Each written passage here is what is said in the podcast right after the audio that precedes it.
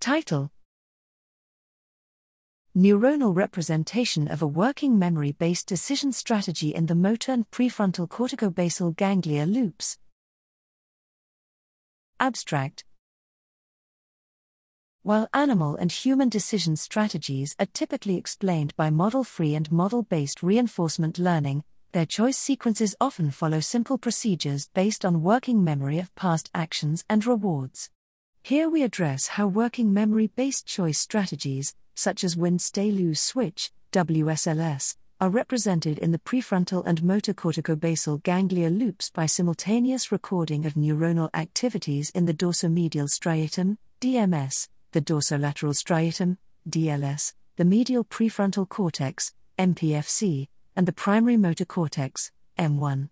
In order to compare neuronal representations when rats employ working memory based strategies, we developed a new task paradigm, a continuous slash intermittent choice task, consisting of choice and no choice trials.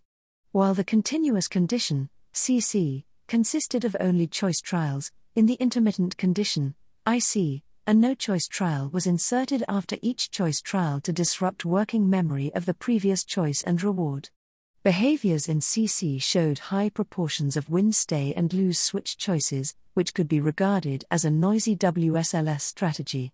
Poisson regression of neural spikes revealed encoding specifically in CC of the previous action and reward before action choice and prospective coding of WSLS action during action execution.